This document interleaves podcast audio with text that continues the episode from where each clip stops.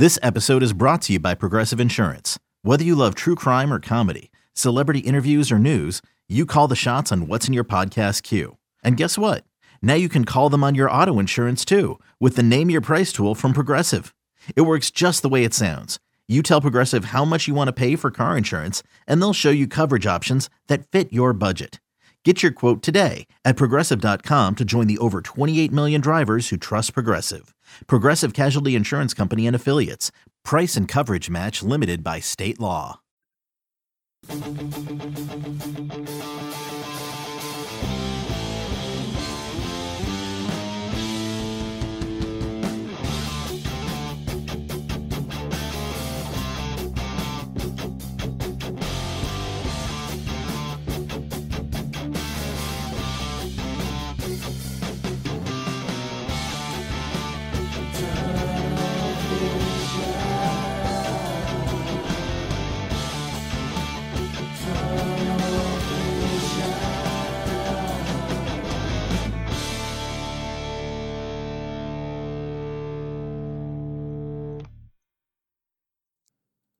Hello, everybody, and welcome to another edition of Tunnel Vision, a show brought to you by USCFootball.com. I'm your host, Keely. Joined by Ryan Abraham and virtually by Shotgun Spratling. We have a fun show for you guys today. We have a lot to talk about, a lot to cover. I believe our last show was a month ago, Ryan, with Brandon with Sosna. Brandon. Brandon's sitting right here. Yeah, and now here we are a month later. Shotty is officially an East Coaster. Some crazy, some crazy developments. Uh, Shotgun, Yeah. you don't look too happy about that.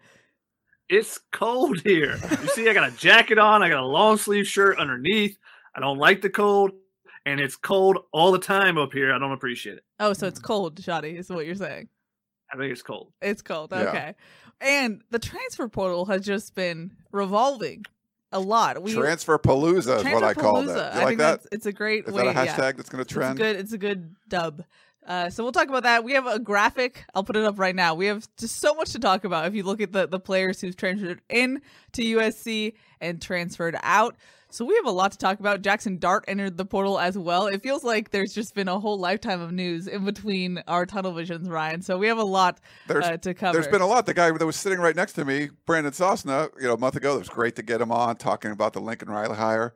He goes and hires you away. So, like, what, I feel like I just got stabbed in the back. I feel like, you know, Bob Bowlsby, the Big 12, just like uh, the Texas and Oklahoma just Oh, left goodness. for the SEC. No, I'm just kidding. But we're, yeah, we got to, Keely's last live show with yes, us. today's my last live show. Super surreal. I announced earlier today I am leaving USCFootball.com, which is crazy. After seven years, seven years starting as an intern, I'm going to be USC's director of creative content and uh, team reporter for the athletic department, which is crazy. So, uh, last show for me, which is Yeah, pretty crazy. But we're very happy for Keely. Like she said, like she, you know, started off as a freshman.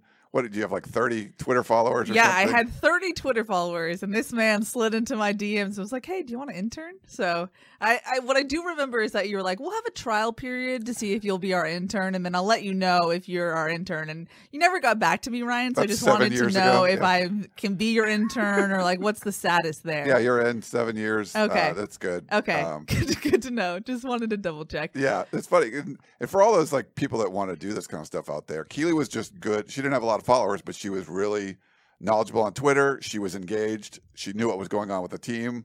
Uh, we see a lot of people like, oh, I really want to cover the team, and they tweet about whatever crocheting or something, like nothing else. Like just she was really into covering the team. Like oh, like and whatever saw some hashtags and stuff. Or I, someone might have pointed you out to. I forget what it was, but uh, I it was like- quote tweeted you. Jabari Ruffin tore his ACL, and I quote tweeted you. Or Oh, like, okay. It wasn't a quote tweet back then, but it was like a RT or whatever. something like that. Yeah, Yes. and uh, Yeah. I was Old like, yeah.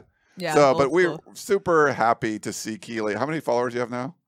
Uh, clo- fourteen thousand in there So from there. thirty to fourteen thousand. Yeah, that's a pretty good good. amount, uh, but it's because she's put in a, uh ton of work and just has been uh, an excellent reporter for us. Uh, she's the first intern I ever hired to uh, be a full time uh, employee. So that's been uh, it's been great to see her. Just kind of, you know, I've seen you grow up basically, which is I crazy. know, which is it's just crazy. That's what I wrote on the P. I'm like, everyone's kind of watched me. I was 19 when I started probably yeah 19 and now i'm 26 which is crazy so thanks to everyone who who watched and watched me grow and i mean i said it already but i'm so thankful for all you guys and Shotty, you're my big brother who i've always fought with from the beginning uh but yeah we can get into this later we have a lot of usc news Yeah, we can about. get into all that stuff. Um, now I was saying before the show, uh, this is we always call this therapy. Usually after games, we call this therapy for USC fans. I think I need to bring that back just because I feel like everyone is now like tortured by the fight on emoji on Twitter. It's been a, a, a, a campaign for USC that's been working well because anytime they drop just one tweet of that emoji, everyone's on alert. And so we've now seen two of those today. Um, and now Lincoln Riley joined the the the madness. What are you guys uh, determining from that? Yeah, Lincoln Riley, the last time he tweeted the fight on emoji was December 11th. So I went back and looked through his timeline, and that was like two days before Domani Jackson, uh, the five star, you know, cornerback from Mater Dei, you know, recommitted. Um, so maybe that was what he was talking about. It's hard to say. Um, but I don't know, like the, for him to come out there and we're seeing like Gavin Morris talking about the big one, but this is the second time he said this is the big one. And I think for USC fans, it's great when you pick up like a linebacker from Auburn or something like that, but it's not Caleb Williams, and that's who everyone wants to know about. So I'm not sure what USC is doing, what the end game is here, but the constant emojis and then even making comments about how these are big ones, unless it's Caleb Williams or like, you know, I don't know, somebody that's uh, bigger than that. I don't think USC fans, they're sort of numb to it. You know, you remember like when the Pete Carroll era, USC just sort of like, going to Rose Bowl after Rose Bowl, you're sort of like, ah, it's the Rose Bowl again. You're picking up really good players in the transfer portal, but unless it's going to be Caleb Williams, I don't think they're sort of like, yeah, okay, tell me about Caleb Williams. Um, but we'll we'll talk about all the transfers and stuff that the guys are coming in. But the the emoji watch, you got to follow everyone. Like follow uh, Shotgun. He's got some good analysis. But Chris Trevino has been killing it. Chris is just made this. The it's, funny, yeah, it's it's he's gone full Trevino, which I love. Like this is the personality we get to see, and now he's finally putting it out onto the internet. But it's been amazing just to see his reaction because he's like antagonizing a Twitter account now. So I just think it's hilarious. yeah. Shotty, your thoughts? Uh, yeah, Chris is being hilarious with it. Uh, we're, we're seeing, you know, he, he's come out of his shell more and more, and now he's fully has to, to come out now that Keely is leaving and I'm not around uh, physically. So I think that's forcing him, uh, forcing his hand a little bit more. And you're just seeing the true Trevino that we see all the time, uh, just being hilarious. And the fact that he's, you know, kind of waging war with this Twitter account and, you know, just, you know, how he's been so upset with some of these, uh, some of the tweets that have been coming out.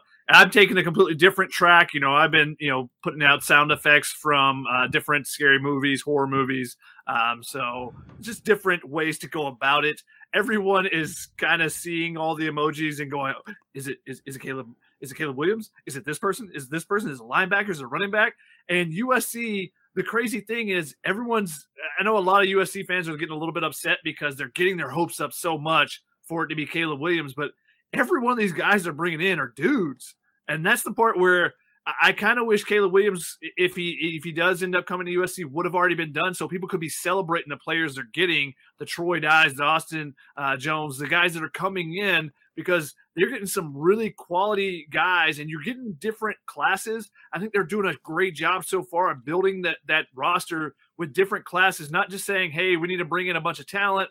And it being all fifth year guys, they're going to be gone next year, and suddenly you got to do it again. But getting in guys that are you know, they got three years of eligibility left, two years of eligibility, only have one year, and just filling in the roster in different ways like that. And they have really attacked positions of need.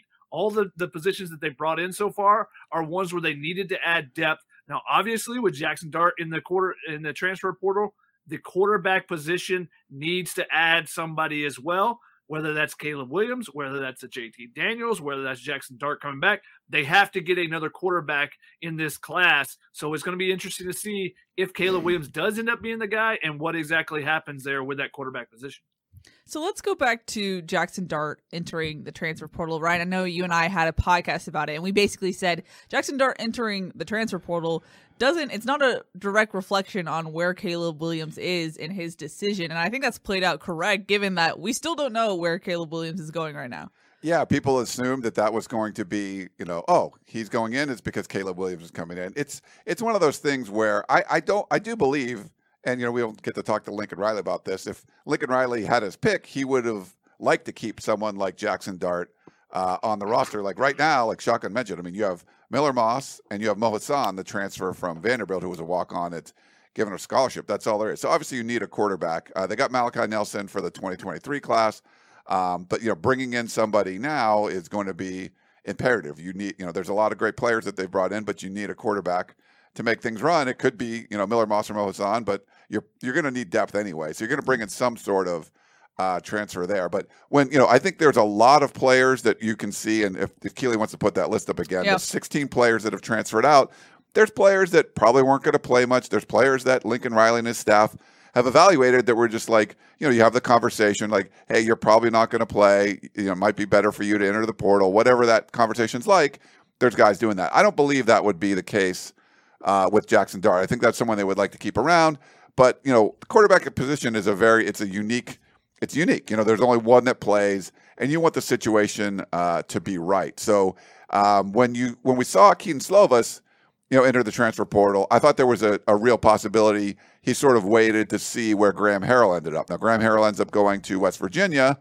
Uh, and Keaton Slovis had already committed to to Pitt there. I don't think that same relationship, be, like that Slovis and Harrell had, was the same sort of thing with Dart and and Harrell. So I, I don't think you're going to see Dart go to West Virginia. We talked about this probably a couple weeks ago uh, in the war room. It'll be interesting to see sort of where he ends up. You know, he's talked to Ole Miss, Oklahoma. There's there's some places he could land, but I don't think there was a direct correlation. I, I still think USC is the leader in the clubhouse to land Caleb Williams, but he's someone that's going to take his time and, and check out all the opportunities. There's NIL deals. There's all kinds of stuff that are kind of going on behind the scenes. So this is the, this is definitely the one to watch. I know there's people are coming out and people have tweeted that it's a done deal. We've been saying if you read the war room and stuff, that's just like that's not what we're hearing. Like it's not like it's not going to happen for USC, but we just haven't heard it's a done deal. But every time you see one of those emojis, it's like fight on emoji.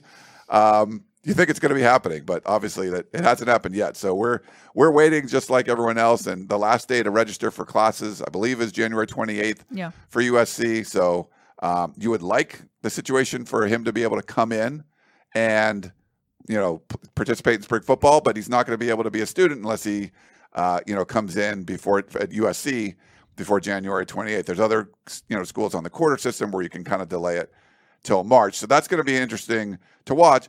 If there's one quarterback that would you know that you would be okay with not taking part in spring football to learn Lincoln Riley's system would be Caleb Williams because he's already been in Lincoln Riley's system, but still you would love to be able to bring him in and participate in spring ball. So we think it's going to be over in the next four or five days, but uh, who knows? Yeah. And, and with that, uh, you want to get him in for spring ball. Caleb Williams wants to get in as well because you got to establish that rapport with your receivers. You saw that at the beginning of this year, how USC struggled with you know so many changes that they had with Keaton Slovis going through the offseason progression, how it took a little bit of time, um, and, and that really hurt USC early in the season. I think you want to get you know your quarterback that's going to be there. You want to get him in. He needs to be practicing for spring ball. And Caleb Williams, you know he wants to be three and out. He wants it's all about uh, you know the the NFL progression. Who's going to get him ready for the NFL? So he wants to get in at spring too. So that's why it's so important that you know a, a student is enrolled at USC by the 28th, so that they are eligible to participate in spring ball rather than having to wait until the summer and then start working with the summer workouts. hmm Now I know USC fans don't want to think about this, but shotgun, is there a scenario where USC ends up without Jackson Dart and without Caleb Williams, and what does that scenario look like going forward? Yeah, that's that's the the scary proposition for USC. Now, looking at what they've done so far in the transfer portal, I think that USC has option B, option C, and, and is prepared if that does go down. I think you know Caleb Williams is probably still option number one for them. If that doesn't happen, I'm sure they would try to get Jackson Dart back. If that doesn't happen, JT Daniels is, is a guy that I would definitely be looking at. I mean, you know, if could USC get a re, uh, reunited there? Um, that's something that will be interesting to see. But if that doesn't happen, I think you'll start looking at some of the different options. But you also still have Miller Moss. Now, Miller Moss knows that you know whoever comes in, whether you know it's Jackson Dart or it, it's coming in, as long as it's not Caleb Williams, he's going to be in a competition with them if Caleb Williams comes in, Caleb Williams is going to get the job. It's not going to be a competition as much as anybody wants to talk about. Yeah, this is what it will be. That's not the case. He's got an extra year of experience in it. He's already uh, um, practiced in, in Lincoln Riley's system. He knows every a lot more. He's a little bit more advanced in the system there, and it's Lincoln Riley's guy that he's bringing in. You know, if you're bringing in your guy, that's the guy you're bringing in to start. You're not bringing him in to compete. Uh, and Caleb Williams is too good to come in and say, "Hey, we want you to come in and we want you to compete." No, they're promising him the starting job. He's going to come in and he will be the, the starter.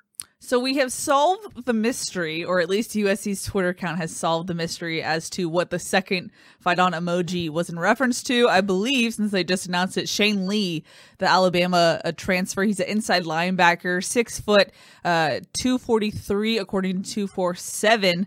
Um, he entered, uh, he went to Alabama in 2019. Guys, I know this is just breaking right now. Initial thoughts. Obviously, USC needs to bolster its inside linebacker depth. What do you take from this transfer? Yeah, I got a text earlier today about this, um, and it, I was told it was 60 40 that he would end up coming to USC. We didn't think that the fight on emoji was for him, but maybe it was the second one and the first one was for somebody else. I just don't know. Uh, but I was told, you know, he's, uh, he's there was an ed, you know the edge rusher earlier today, but he's more of a thumper, uh, someone that could come in and just uh, you know put a body on somebody and help stop the run. So I think that's something that USC needs. Just some of the size. I think that you know if you look at the the roster, I think you come in and look at it and say, yeah, you know, there's some guys that you know have some speed, but maybe they want a little bit more size. And he's someone I think that can come in and do that. You know, if you read the the peristyle, hopefully you're a member of USCFootball.com, VIP membership. Gerard Martinez has been posting some uh, great updates on the peristyle, which is the premium message board. If you haven't signed up, it's a buck. So just sign up for a month or a dollar and go check it out. He posted about uh, Lee a little earlier today. So I did some, you know, did some research, got some texts on uh, his, you know, potential status. We didn't hear it was a done deal. Obviously, it is uh, now. So coming in, um, you know, Shane Lee coming in through the transfer portal, but yeah, just kind of a thumper dude in the middle. So we'll see uh, how he's he's able to help. USC's not had great production from the inside linebackers. I think he's someone that can come in and help that position. Thumper dude, Shotty, any thoughts? Now Shane Lee comes in, and you know I haven't researched a ton on him, but what I do know from him is he started as a true freshman at, at Alabama. Is that good? He started the entire season at, at, Alabama. Now they did have some injuries. You remember Dylan Moses, uh, their star uh, linebacker, had the the ACL injury before the season, but he comes in and starts the entire time. He rotated in some last year, didn't play a lot in 2020, and this year he was uh, he had an injury. I think it was a back injury. I can't remember exactly off the top of my head, uh, but you know, he, he, only played a couple of games. So the big thing is getting him healthy. But a guy that started as a true freshman in Alabama, now his numbers just look I just looked up his PFF numbers, and they're not great from that year, but that tells you that he has a ton of talent and that he's a guy that can can potentially continue to progress. He's going to have mm. multiple years of eligibility for USC. You know, the 2020 season doesn't count against each, anyone because of the COVID year. And then this year, he only played in three games, so he's going to get a redshirt year there. So he will have, I believe, three years of eligibility remaining just off the top of my head, looking at this real quick. So another guy that you can come in, and if he's not a starter right away, he's going to be in that mix at least and should be in the rotation. And from what we've heard about Alex Grinch's defense, he likes to rotate his players a little bit more. So that's an opportunity for him to get in there. Raesjon Davis, you know, Julien Simon, some of those guys, and we'll see where Shane Lee continues to grow. But like you said, a six foot, 240 pound guy, you know, a guy that can bring the the, the thump, can also attack the, the the passer as well and get some pressure on the quarterback. So another, you know, going to the SEC and getting two linebackers today. Again, USC has, has been searching the entire country and has been pulling some big time or, or some guys from big time programs. So you know, hopefully for USC, they get more production out of Shane Lee than they did out of Ishmael Sopsher, their last transfer from Alabama. Yeah, and speaking of, he uh, entered the transfer portal this past week. Mm. Um, but overall, Shotty, what are you thinking about USC's inside linebacker depth with these additions?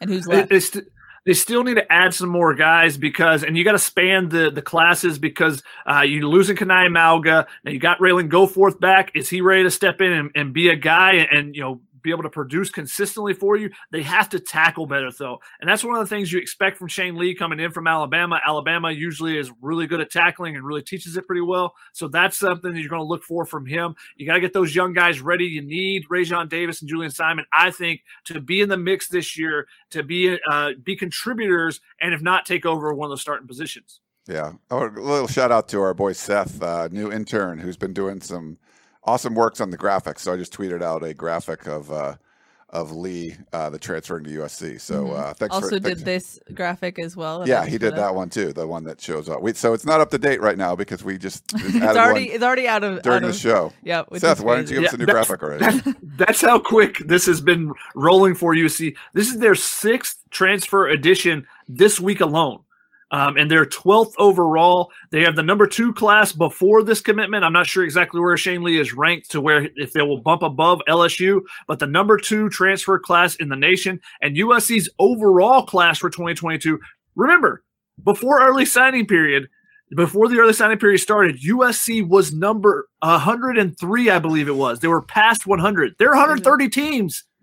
It, there's 130 teams, and USC was over 100. They're in the bottom 30 uh, in the country, and now they're all the way up to number 13, leading into this commitment. Um, and now, obviously, a little bit of adjustment with the with the the numbers. Uh, we have now included at 24/7 Sports. We have included the transfers and added them into the classes because it has changed completely with the tw- the the sports uh, the 27 the 27 7 24 7 sports portal Ugh, i can't get it out the It's transfer portal ha- has changed everything. So we've included that now. So it's not just the incoming uh, high schoolers; it's also the incoming uh, transfers, and they're weighted based on how much eligibility they have left, as well as their talent. So all those things are factored in, and USC has risen from past 100 to now up into the top 15. An incredible run for USC, and it's because they've been getting some big time players like uh, like some of the guys that we've seen today, but also some of the guys we've seen earlier in the week. Jerry Rice's son, two Pac-12 starting running backs, and two defensive backs that that have a lot of potential as well. Yeah, go for it, Ryan. Oh, uh, so with the whole, I you know, I coined the phrase, whatever, or talked about transfer palooza for USC, and it's been pretty crazy uh, with 16 guys transferring out. You had nine guys uh, go off to the NFL. There was six or seven that um, you know that exhausted their eligibility. When Lincoln Riley, we talked to him after the early signing period, said you know 35 players or more, uh, you could have uh, turnover on this roster, and it seemed like a lot. But what you are seeing now, uh, now that the transfer portal is as as important in college football as anything, and the NCAA allowing student athletes to transfer one time without any sort of penalty, this is essentially free agency in college football. And when we would see a new head coach come in, it was going to take a while for that roster to be reworked. It was going to take a couple of recruiting classes to bring in the right kind of players to fit the system that the new head coach would want and really kind of show the results on the field. It'll be really interesting to see what Lincoln Riley can do in his first year, especially if he gets a quarterback like Caleb Williams. The the players he's bringing in, he's upgraded the roster in the offseason in a time when you really wouldn't be able to. Yeah, you could bring in uh, high school freshmen, and, and some of those guys can be impactful, but usually it takes a little while. You could bring in junior college transfers. Now you're bringing in full on like uh, guys that are like all Pac 12 level. Like, oh, let's go get the best running back from this team or the best receiver from that team. Not only just bringing them in, but bringing them in from your rivals uh, to be able to do things like that, to bring in some quality players from the SEC or the Big 12. There's a, it's just a really interesting time in college football. And it just shows like what USC was able to do. You bring in a guy like Lincoln Riley for a reason. And he's able to bring in not just, you know, the, the 2023 class is going to be great, but he can bring in a class right now of cherry picking guys from other programs and from the transfer portal that really just transforms the roster essentially overnight. And I think that's what we're seeing right now. We're, if you can keep up on the site on, on our scholarship distribution chart, every time they sign someone new, and like Shotgun said, six this week alone, you add them in and you look at the way the, the roster is getting massaged. It's very heavy on the freshmen, especially the sophomores, because of that 2020 class that you know essentially joined with the 2021 class when no eligibility was lost, you know, during that 2020 season. But they're adding some veterans as well, like Shotgun talked about. It's really interesting to see this whole transfer palooza is going on, and it mm-hmm. doesn't seem like it's over anytime soon. But the way he's going to be able to massage this roster, like, oh, you need a little of this, you need a little of that. Oh, you got some of this, got some of that. You know, they've added one offensive lineman. They're, they may they might add a couple more. We'll see. Uh, but they kept some veteran guys on the offensive line. Maybe you don't need as much help there. But this is really uncharted territory as far as reworking a roster in the first offseason before he's even coached a game. Well, that's what I was going to ask you guys because Lincoln Riley kind of gave us a preview of what he was going to do going forward in his introductory press conference. He said he's going to turn over the roster. And I think when you first saw that exodus into the transfer portal, at least in my mentions, a lot of USC fans were like, what's happening? Why is everyone leaving? Why would they leave Lincoln Riley? But then you see these transfers coming in. Do you feel like they plugged the holes where we saw gaps in USC's roster? Do you want to start, Chuck? I feel, yeah. I, I feel like they've they've plugged most of the holes or doing a good job of attacking areas of need. You know, they're not going out and, and getting a bunch of safeties. Safeties, USC's loaded with safeties. Uh, now, that's even including the fact that they lost a couple of veterans to the transfer portal to the draft and Greg Johnson and Chase Williams. Still, I, Isaiah Pola-Mao still up in the air. I haven't really heard anything on that one, but they have a ton of young safeties there. Now, do they bring, maybe they bring in a grad transfer there, but they're attacking the areas where they, they've had limited depth where they just haven't had production. I mean, wide receivers, they've got some bodies there, but they didn't have the production outside of Drake London last year. So they went out and got some more guys, got some explosive guys, got a big guy in Brenden Rice. So I, I think they've really done a good job of that. I think Lee eh, does that as well. Just looking up some more stuff on him freshman All American. Um, so that's usually pretty good. Finished with 86 tackles as a freshman, the most of any SEC freshman that year. So, you know, he's a guy that's going to be able to get to the ball and, and create some tackles. Um, and if he can wrap up and doesn't miss a lot of tackles, which that I don't know necessarily about him, that's something that USC has missed from their linebackers the last couple years. Ryan, your thoughts? Yeah, this is. Um, I, I think they're getting there as far as filling some of the holes, and I, I, I feel like – Lincoln Riley wants, um, you know, there's certain body types. There's, you know, to fit the positions. You know, Alex Grinch's defense and what he wants on offense. And I feel like that's you're getting a an inkling of what he's looking for, really, from some of the players he's you know brought out of the transfer portal. When you hear a guy visiting, I think they've had a pretty good hit rate of guys that are veteran players or you know experienced players from somewhere else visiting, taking an official visit to USC, and boom, like signing uh, you know, soon after that. That's why you see all those fight on emojis. So it seems like he is on track to, you know, on the way to building the roster the way he wants every day. I mean, just adding a couple of guys from the SEC. I guess both were today, right? I don't know. The, the, the days were all kind of mixing up. Yeah. Um, you get an Auburn guy, Alabama. It's weird. You see a tweet. You're like, oh, Georgia wide receiver transfers to Alabama. Like those two teams just played the national championship, and you got a receiver going from one team to the other. I mean, former USC target. So. Yeah, it's like crazy, and, and, all because of SoCal. That that transfer is because he wants to go play with Bryce Young, who he played for, I believe, on the premium team. Yeah. Uh, when they were both out here at Southern California, Mater Dei and Calabasas. So there's a lot of that kind of stuff going on. Sometimes it's a player coming home, like you know Jermaine Dye coming back from Oregon to USC, but there's you know just fitting in the system, getting excited. This is the kind of excitement Lincoln Riley's create. You know, we know we just see our numbers on shows like this. It's been, gone up exponentially with the hire of Lincoln Riley. Well, it's created buzz in the college football world too before he's even played a game. And if you can build that up, I think getting your first year to maybe be like you're a four and eight team in 2021. People like, oh, seven and five is a big improvement. They're, they're, the way he's changing the roster, like that's not going to be what the. I mean, the goal is going to be to win the Pac-12. I think in the first year, which maybe when he was first hired, you're like, yeah, that's a big stretch. Like Utah's good, Oregon's good. I mean, the way he's building up the roster, if they get a guy like Caleb Williams, they're going to at least be the co-favorites in the South with Utah, who brings a lot of guys back, and obviously they're they develop those players. It's a really good team but he's shooting for you know winning the Pac-12. Just the guys he's adding right now. Mm-hmm. Yeah, there were some serious deficiencies on the roster when Lincoln Riley took over. Now, part of that is the guys that were leaving, and some guys that we knew were going to go to the draft, some guys that we knew were going to go to the transfer portal. Hey, you're just going to have some depth issues.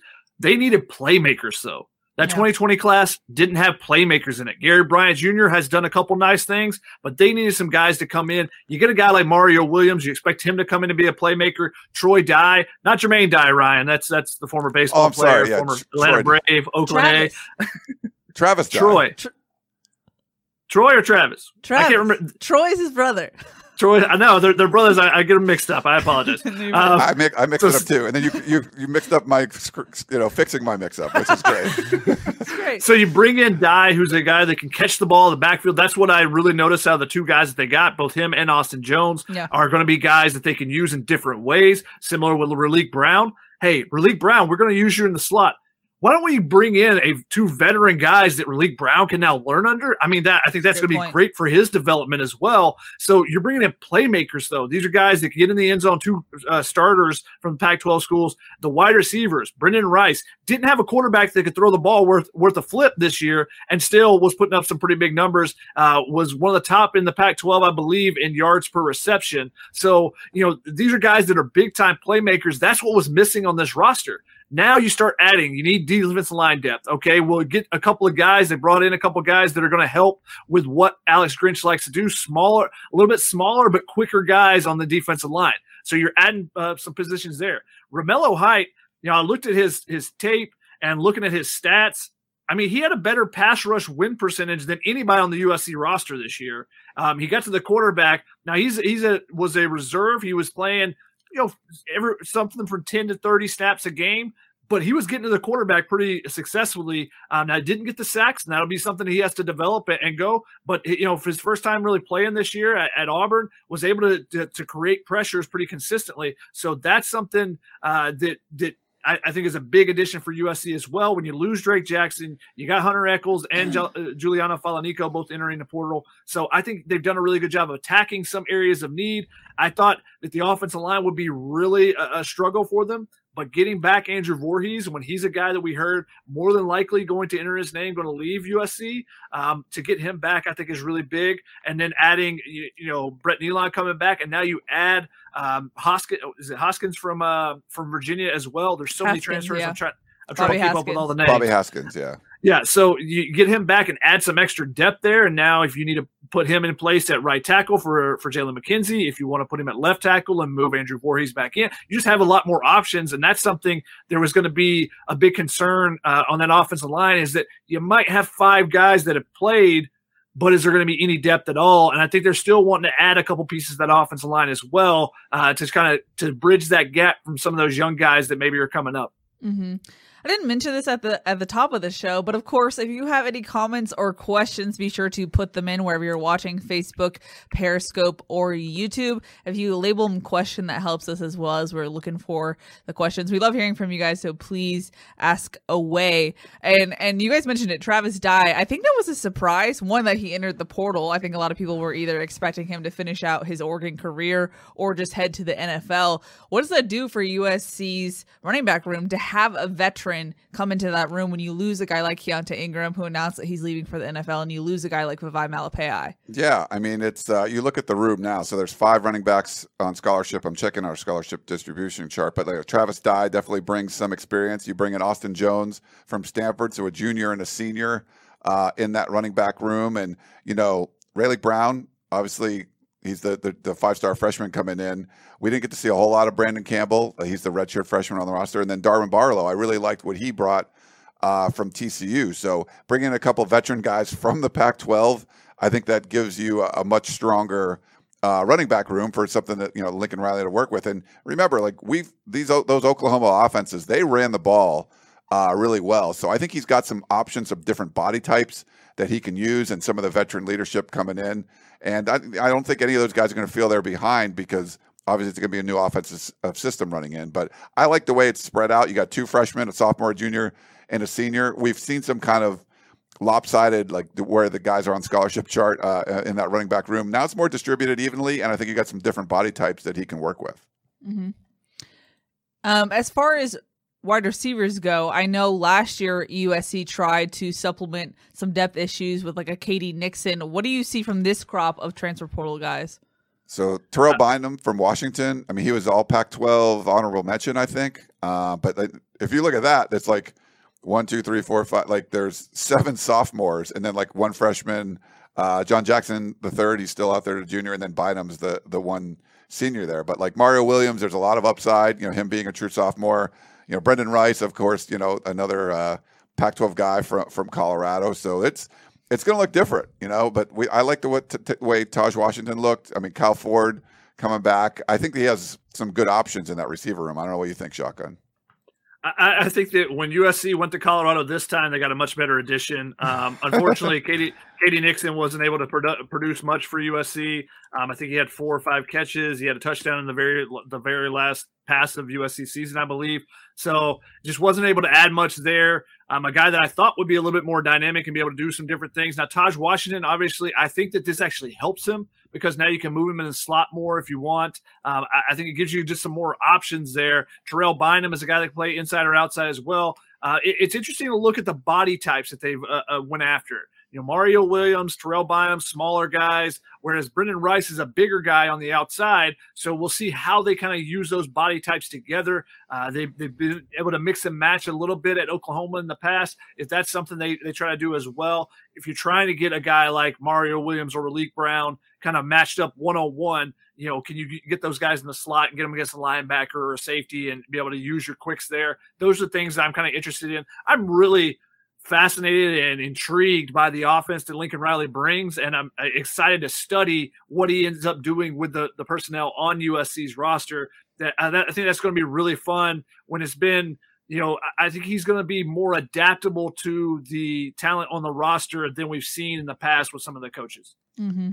Yeah, it's funny. Like you look at if you just brought Lincoln Riley in with the current, you know, with the roster that you had at the end of 2021, obviously it's very different right now um, you're like, oh, you know, you could probably fit some of these guys and, and work with them and still have something that looks that looks good. I mean, it should be a, huge head, you know, head start with like being able to change your roster this much. I just don't think anyone realized how this, you know, free agency area, this transfer palooza thing, uh, really could make this big of a difference right away. And it, it seems like it is. And, and he's obviously not done. I mean, he talked about you're essentially recruiting all the way up until August. I mean, there's a kind of a crazy period now trying to get guys into school right now, and you, you have like another four or five days. So after you know the next four or five days, it's probably going to slow down more because then you know there's still an academic calendar. You still want to be able to get into school, participate in spring football. But we've seen a bunch of transfers after spring football. You may remember Jay Toia like blows up during spring football at USC and then transfers to UCLA. So there's going to be a whole nother period of this after spring ball. But at least he's getting the roster to a point where, okay, it's going to look a lot closer to what he wants than what it was just a couple months ago. You see what you have in spring ball, and then you can kind of make some changes there. Like, oh, you know, we still need a couple pieces in this position, that position, whatever it is. Plus, you still might, you know, lose a couple guys. So right now, my count, I think it's up to 78 players. Let me see real quick. I think it's uh, uh, 78 players on the scholarship distribution chart. Um, you know, and you know that's including all the defections for the NFL and the guys transferred in, transferred out. So we'll see. They still got some some wiggle room there, some guys to play with. Uh, there's probably gonna be some more guys leaving, but you can, you know, they can add, you know, seven more or so right now. And the new rule this year is you could actually sign more than 25 guys. Uh, you can do you can do up to 32 to replace any transfers. Obviously, USC has a lot of transfers out, so there's a bunch of guys they could replace. Mm-hmm. Now, I know we've talked about the the worst case scenario, if you will, about USC's quarterback situation. Say they do get Caleb Williams. Do you still want to add more quarterbacks out of the portal? I mean, we've seen seasons where USC's gone through three quarterbacks who've gotten hurt. Do you would you feel better if you if you kind of padded that room a little bit? it could do preferred walk on, uh, you know, kind of situation where you bring in somebody like we saw with Mo Hasan that's transferring in like that. Uh, you know, he's had experience in the SEC. That's probably hard to find, but there, I think there's still some options there. Um, it might be hard to bring someone in, but if they know they're coming in for depth, uh, it's probably not a, a, bad option. I, I don't think there's really any option in the 2022 uh, class that you know you could bring in as a true freshman. But um, if you bring in, you know, Caleb Williams and you still got two guys on the roster. Someone else for depth would be great, it, but it might be on the preferred walk on side. Mm-hmm. Yeah, that's a really tough uh, position to add. Um, you know, quarterbacks. There's only one of them that plays at a time, and usually there's only one of them that plays for a season as long as there's, uh, you know, everyone stays healthy. Uh, Chris Hummer had an interesting um, stats earlier this week. From 2010 to 2019, 63% of four and five stars uh, quarterbacks transfer at least once. And then the last uh, four or five years here, from 2016 to 2019, we've seen 68% of four and five star quarterbacks transfer. So it, it's possible after spring. I think that's when you maybe you'll see a couple quarterbacks go in. Hey, I didn't win the starting job. I'm not going to get a chance here. Do I want to enter the transfer portal now, or uh, you know, a, a, new offense has come in, and and you know, I tried it out for the spring, didn't really fit my style, so maybe I go into the transfer portal. Can USC pick up somebody then? Uh, it's still going to be really tough because if Caleb Williams actually comes, then you know he's going to be the starter. You're not competing for that spot. You know, it's a little bit different where if, if USC brings in, uh, you, you, know, uh, even a JT Daniels right now, and he's competing with Miller Moss, and somebody else says, "Hey, I think I can get in that mix and I can beat somebody." Then maybe you can add an extra person for depth and for for competition. But if it's Caleb Williams, I don't think that's the case. Mm-hmm. We're getting closer to the top of the hour, so I'm going to jump into some questions. Yeah, that sounds good. Uh, first one is from Bill on Facebook, who I love this. He put transfer palooza question, so very specific there. He said, "Which transfers, transfers or transfer, uh, so far will have the biggest immediate impact next season?" That's a good question. Um, looking at the list, I mean, I think. Uh, I mean, I, I think you're going to look on the defensive side of the ball. I mean, it could be um, you know, one of the defensive linemen, uh, you know, Shane Lee, the linebacker. I think I think someone on defense is where they're going to need the most help. Like you might see a Travis Dye blow up or Terrell Bynum, someone like that, but I, I think it's going to be more on the defensive side. I don't know. What do you think, Shotgun or Keely? I, I, mean, the, the, first guy that pops to mind is Bobby Haskins. He's going to come in. He's going to be a starter from day one. So you know, that's a guy that's going to be on the field for potentially 700, 800 plays next season. I, I think that's really big. Um, you know, Troy Dye uh, or Travis Dye, he did it again. Uh, I, I, remember Troy having a the, the, big game against USC. I think in 2018 when he had the club on his hand, uh, you know, and he was playing against USC there as a linebacker uh, against USC. But Travis is going to come in. He's a guy that gets the end zone. He finds the end zone. I think he had 28 career touchdowns, if I remember correctly, off the top of my head over 3,000 yards. He's going to come in and provide leadership for that group and also is going to show guys, hey, this is how you pick up that third down. This is how you get in the end zone and get those tough yards. He has that knack for it, and maybe he can lend a little bit of, uh, of advice to those younger guys and help them along as well. I think Brandon Campbell could have a, uh, you know, could really take off this year. Same thing with Darwin Barlow if those guys are healthy. And the thing is, running backs, you always need multiple guys because they never stay healthy for an entire season. So you're going to need those guys. On the defensive side, Romello Height. I mean, you know, like I said, looking at his tape and looking at uh, you know his ability to get pressure on the quarterback, and the fact that there's a big void right there. When Drake Jackson leaves, you get you got a big hole there to fill, and they just don't have the talent stacked up behind him at that position you know, technically on the roster right now, USC only has two outside linebackers. You got Raesjon Davis and you got Garrison Madden, the freshman they just signed.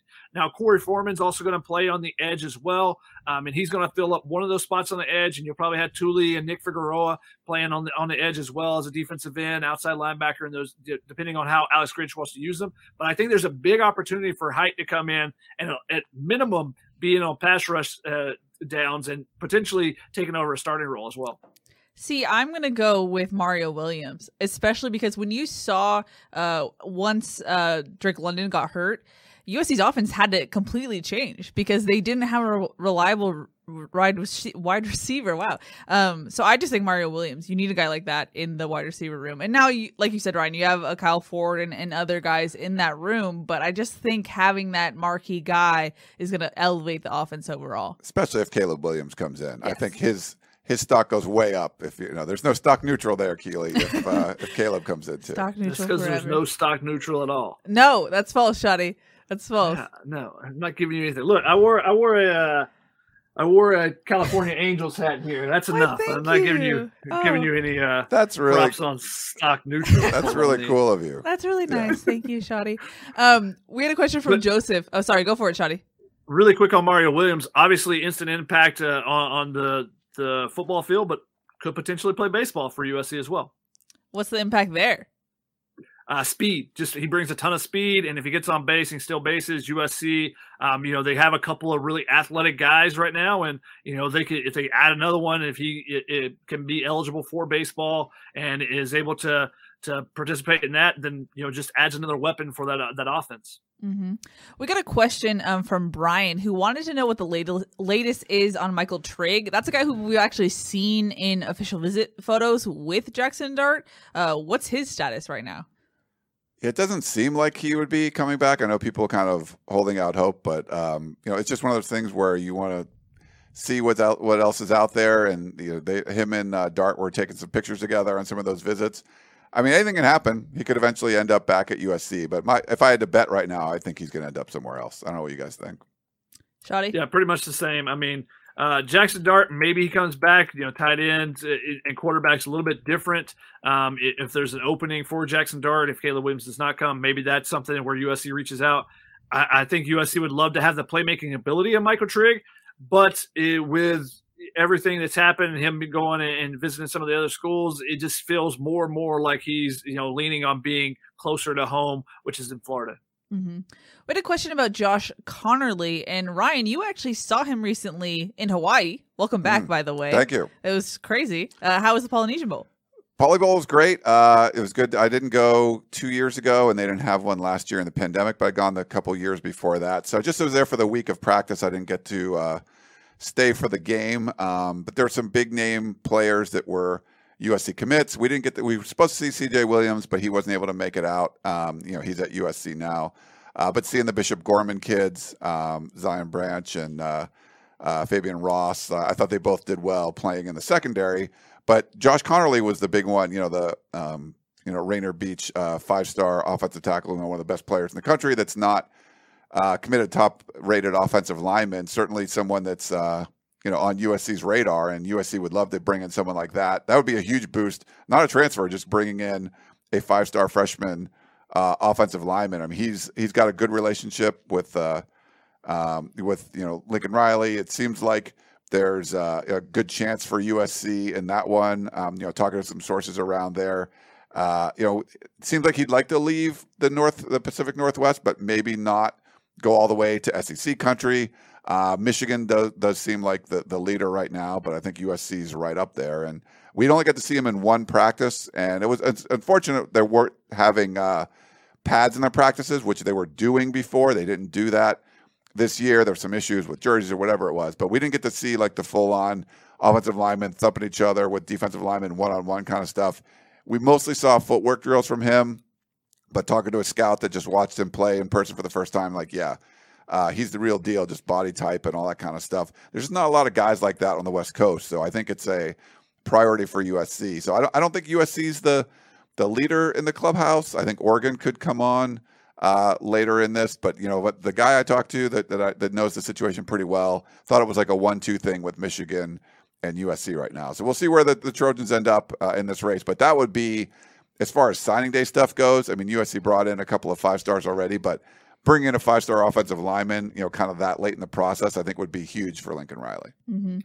We had a question on YouTube from AKA Boone who said, "Who's going to make the biggest long-term impact of the transfers in?" I'll put up the the chart again just because oh everyone needs a refresher. Hmm. Um, I it, the the first name again is Mario Williams, first year guy. Uh, I mean, so he's got three years of eligibility. He was just a fr- true freshman this year. Was a freshman All American for uh, at least one or two publications. Um, and, and, then I think again, I go back to Romello Height. I think he has a chance to come off the edge and, and be a legit pass rusher that can be a big impact guy. Um, and you know, if he takes over a starting job, so uh, that's one on offense, one on. Mm. Yeah, I, I, would go. I agree with you on those. I think you, you got to get someone that's coming in that was a freshman this past year. So uh, some of the seniors are not going to be as much of a long term sort of thing. Like you talk about Haskins, like yeah, he's going to start at left tackle probably for USC this year, but it'll be for one year. So uh, you know, especially Caleb Williams comes in, it could be Mario Williams and him for the next couple of years. Mm-hmm. He's possibly going to start at left tackle. Let's not throw that out there just yet. Uh, you know, I, I, think that Jonah Monheim and, and uh, Courtland Ford could take a big jump in their game. And also, if Josh Conerly commits to USC, I wouldn't put it past him coming in and being able to start as a true freshman somewhere on that offense line. Maybe not a left tackle, maybe that's a right tackle, but I think he would be right in the mix as well. Interesting. Um, we had a question about. Uh, we actually got multiple questions about this. A special teams coordinator. That's not something that was uh, labeled or specifically gone after, like we've seen in the Helton era. What are you seeing? What are you expecting as far as that? Yeah, I mean, I you know we've seen during the Pete Carroll era that they were it was more of a shared responsibility. Um, I haven't seen if there was one coach that's sort of going to run it. Like I think Johnny Nansen had done that before when he'd be like coaching running backs or something, but also running special teams. Uh, but not a dedicated special teams coach that was hired by the staff. And we saw that I think more when there was only nine assistant coaches. Now that you're allowed ten, it seemed like people would bring in uh, you know, a special teams coordinator. But you know, that's not what Lincoln Riley's doing. So I'm I'm not sure how that that's going to be distributed. We'll see probably more when spring football starts. But yeah, no dedicated special teams coordinator this time. Shotty, I know. Go ahead. No, I was just gonna say I know you've tracked special special teams for years now. I feel like you're the one to ask about this. I just thought it was interesting that the Packers only wanted to put ten guys out there for that final field goal. Um, no, I, I think that it, it, was very interesting when they announced all the coaches that there was not anyone announced as a special teams coach, which kind of gives you a little bit of pause. Hmm, special teams are important. They aren't the most important thing, and if you put up 50 points, they usually aren't the catalyst for determining the win or loss. But when you when you struggle one game, special teams become that much more uh, important. And so we'll, we'll see uh, what they exactly they do there, and if they decide to give that title to someone down the road as well. Yeah, I mean the Packers. I mean, I assume they're going to fire their special teams coordinator, right? Like the you know punt block and field goal block or whatever. It's like, ooh, that was that was bad. He gone. He's got to be gone. We got a question from Big T who said, "Do we know the status of Maninoa Tufono? Big on him coming out of high school." I mean, we haven't seen him in over a year, so my assumption is that similar to Casey Collier, who we saw already enter the transfer portal, who we didn't see around for much of the year this past or much of the season this past season, I would assume that that Maninoa Tufono will be gone. But again, we have not heard anything specific. Uh, we have not heard why he was not with the team, other than it was a personal reason. Alrighty. Uh, we got a question if we can go more detail about the two cornerbacks, uh, the one from Colorado and the one from Oklahoma. All right, uh, so you get Mekhi Beckin, Beck, Blackmon is coming in from Colorado. Um, he's a guy that is experienced. He's going to be a six-year guy this year, and he's also went through a lot of things. He, he went to junior college to begin with. You know, he got to Colorado and had some success early, then had a season-ending injury. Um, has been you know nicked up in multiple seasons. So I think the, the experience that he has is going to be great to be able to teach to those younger guys. And I wrote a little bit about that. Talk with him about how he's coming in and, and uh, you know talking to him he wasn't too worried about the playing time. He says, I know who I am. I know what my abilities are. So I'm not worried about that part. He said, I, you know, I'm coming in to, to be able to help the younger guys. And I think that's critical. I think that, that that's a great potential pickup for USC there. Um, and depending on what he can give you on the field, if he gives you a ton, that's great. But if he's just coaching up those younger guys, I think that's really big for for that group as well because there's just there's not any experience left on on that rot at the cornerback spot. You know, you lose your your top two guys, your starters to the draft, but you also lose Jaden Williams, who was the guy that graded out the best from that group, and you know was the guy that, got the most reps as a backup this season. So you know you're basically turning over that entire position as far as anybody with experience. So him coming in, I think, will really really big. And then Latrell McCutcheon, the the Oklahoma transfer you know, got a, a, good amount of playing time this year and show and outside of the Texas game, he struggled in the Texas game, gave up a couple of big, big plays in that game. Outside of that, he's pretty locked down. So I think that's a big addition as well because he's a guy that can continue to grow in this defense and could you know be a potential starter from day one for USC. So you get Blackmon in there, and he can provide some experience. And he's also played. He last season he played in the slot almost as much as he played on the outside, so he can play inside or outside. So it gives you some options as well. But just adding his depth, uh, adding his experience, uh, and some extra depth to that locker room and that position group, I think is really big. And just a guy like Blackmon, I mean, when you're talking about guys that were, I mean, he was a captain uh, on the Colorado yep. team, you know, so like things like that, you're like, okay, these are these are quality players that are being added. Now, sometimes they might be limited for injuries. I think he only played nine games uh, in 2021, but that's a, I mean, it's a, it's a level, it's a higher level of player that's being added. So, you know, it's hard to bring in all these different pieces and try to make it fit. That's going to be up to the the coaching staff and that's going to be their job. But you look at the players as individuals and it looks like okay you can there's a you can see the reason why behind each one of these guys why they were brought in. Mm-hmm. uh, we've got, we've gotten multiple questions about Brandon Pili and his health status. Uh, if you remember I believe in spring he tore his Achilles uh, so obviously was out for uh, the 2021 season. Um, what are you expecting for him going forward and how important is he to that position group I haven't heard any update on his. That's a, obviously a tough one to bounce back from as far as injuries go. It's you know one of the longer ones for for rehab wise. But and we thought even you know going into 2020 he was just going to be could be a, a, super important part of this defense and adding the size. You we saw that they just kind of lacked uh, that size at that position. I think they're going to you know try to fill that out with the transfer portal. But if he's able to come back and be healthy, I think he's someone that would fit well in Alex Grinch's system. So we'll we'll have to see, but hopefully he's going to be recovered at that point. we have seen him in some of the videos and stuff that USC has been posting. We've seen him in the background. He's been doing some of the workouts as far as the you know the weightlifting. Not sure if he's been able to be on the field and be cleared there to be able to run and you know be able to sprint on that torn Achilles. But I think that's a that's a positive sign because we just didn't see him around the team very often. We did see him at the games, and that was about it. Uh, but for him to be back out and be able to do some of the workouts, I think that's a positive sign for USC and he brings not only does he bring size and you can use him as a run stuffer you know as a true uh, you know true nose right uh, head up on the center but he's also experienced. He has plenty of experience. He's played for three seasons. He was expected to be that guy last year and usc really missed that guy last year with him being out and then ishmael Sopsher never being uh, you know being able to be healthy. So they really missed a true uh, zero tech nose tackle there. Now in alex grinch's system he likes to use smaller guys that are quicker but I think he can still utilize a guy like Brandon Pili and use him in different ways. And your best your best coaches will adapt to their talent rather than trying to make their talent adapt to the, the their scheme. So uh, we'll see how he tries to use them, but he is around and he is doing some of the workouts. So I think that's, that's a good sign for USC right now. Yeah, that that Kansas State transfer, Tyrone Taleni, he's more of that. Like I think he's 275, something like that. So he's a little bit smaller. So maybe that he'll fit that system better. But like you said, Shotgun, um, you know, you can use a guy like that. You could always use a run stuffer, someone that's going to take up some space in the middle. Mm-hmm.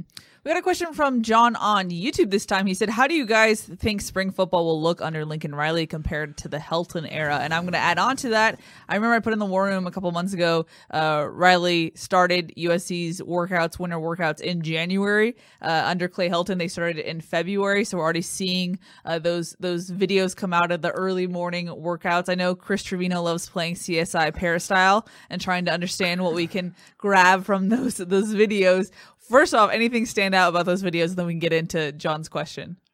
Just from talking uh, to some of the yeah, quick talking to some of the players and just seeing what they're. I mean, looks like they're working hard again. And every time a new strength staff and stuff comes in, it's always the greatest. It's you know cool or whatever. It just uh, I, I liked what um, you know Bobby Steiner had had brought. Uh, you know, we were hearing some positive things.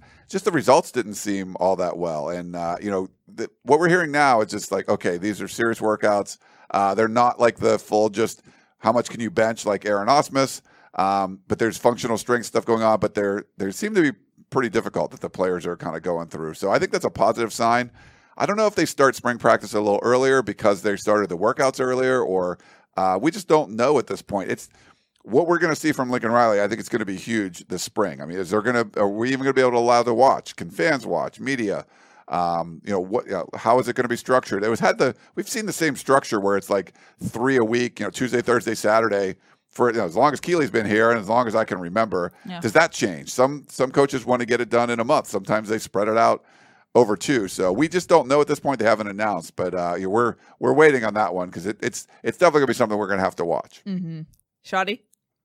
Yeah, I, I, think the the things that I noticed from the videos is seeing guys like Terrell Bynum are already on campus, so a couple of the transfers are already there. Um, the the thing with spring, I, I think with the workouts starting earlier, the things I've heard about the workouts is that they're much longer um, that they're you know they're hour and a half workouts when before and this was the, probably the biggest difference that i was told was you know with with bobby steiner's workouts it was more you're on the clock you're running from exercise to exercise it's a cardio workout at the same time where you're getting your your reps in as well whereas this is kind of more old school it's you know power lifts um, you're still doing those functional strength like ryan talked about but it's a longer workout. You know, you're getting some some max, you know, some three sets of 15 style of, of reps in, in, there and sets. So I, I think that you're going to see it's, going to be different, and the players have already said that it's different. But uh, you know, like Ryan always says, we can't really identify the strength and training, the positives and negatives, because that's not something we can go see. Uh, we don't get the workouts kind of get it handed to us to say, oh, what are they doing this day or this day? It's just we have to wait and see on the the results of the, the players' bodies that we see physically, what they tell us, and then on on Saturdays in the fall, you know, how do they stacking up, particularly in the trenches. Mm-hmm. Joseph wanted to know what are realistic expectations for Lincoln Riley in year one.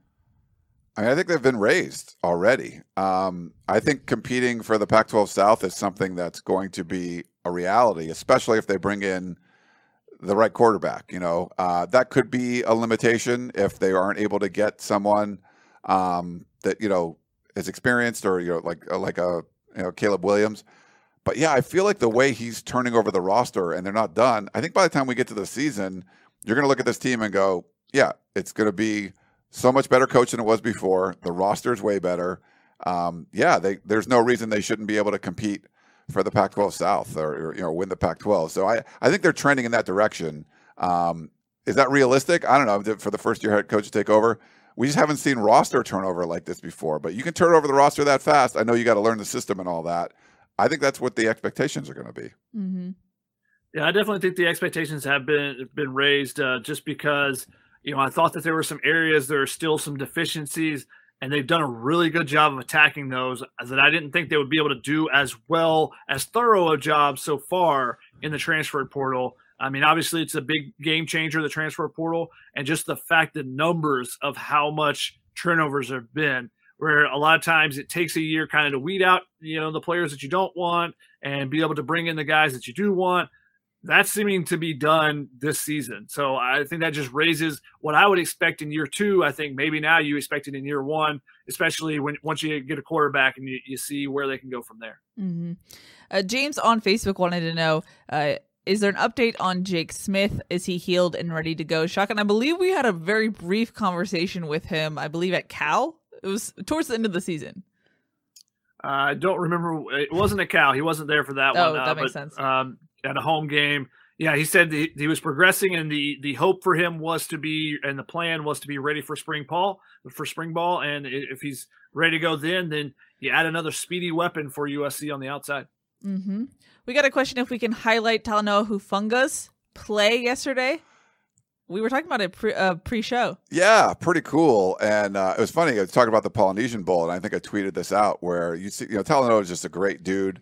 Um, I mean, I covered him when he was in Hawaii, and he's like, you know, he was a communication major. He wanted to. He asked me questions about like my job because he was interested in doing that stuff. And while he was there, I had him interview it was one of the players. I think it might have been one of those offensive linemen that ended up at Oregon or whatever that USC didn't get. But you know, he was trying to recruit them, but he was like doing interviews on camera. I gave him the mic, and he was doing it. Was, it he did a great job. Just someone that you want to root for, and super have, nice. Yeah, haven't heard that much. Uh, you know, the San Francisco 49ers this year, but to be in on that special teams play, to the awareness he picked it up super smooth. The block punt, you know, you know as uh, Green Bay was backed up, you know, it was a great play to block the punt he picks it up and runs it in. And it's one of those things where you're like thinking about the rule, like, wait, can you advance that? What's going on? It's like, nope, touchdown. And I was like, you know, their touchdown. San Francisco didn't have a touchdown to that point, so he scores their touch, you know, the touchdown in yeah. this game. Uh, great, great for him. So it was Yeah. a great moment. You know, USC tweeted it out. Everyone was, you know, the 49ers did. So great for Talanoa. Mm-hmm. We've reached the top of the hour, so if you have any burning questions, some rapid fire questions, get them in. I'll be sure to read them. Uh, we had a question from Joseph who said uh, USC's defense has struggled with pass rush. Do you see that improving under Lincoln Riley? I mean, you got to get the guys. You got to get uh, some experienced guys. You got to get the, those elite pass rushers. Can Korey Foreman be healthy and on the field? You know, he was getting to the quarterback at a pretty good rate. He was the USC. He had the best um, pass rush win percentage, I believe it was, uh, of anybody on USC's team. I think it was at 20.5. His pass rush um, pressure to his pre- pressure rate actually um, was 20.5. So he's getting there about one every five snaps. Whereas Drake Jackson was, I think, 19.5. Those two were the highest. Romello Height, the guy they just, the kid they just picked up today from Auburn, was at 23.1. So that tells you they got a couple guys that have been able to get to the quarterback in the past. Now, can you take that next step? Can you turn that pressure into a QB hit? Can you turn that pressure into a sack?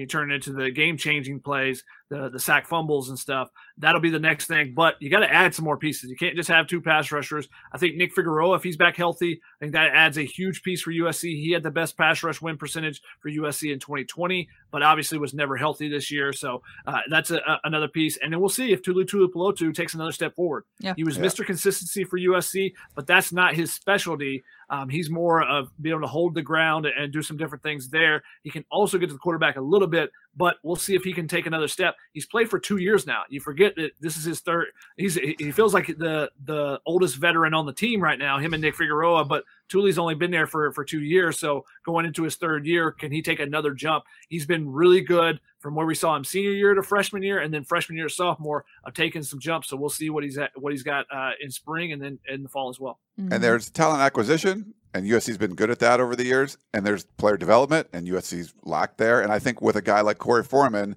some guys come in and they're just ready made and they just come and play.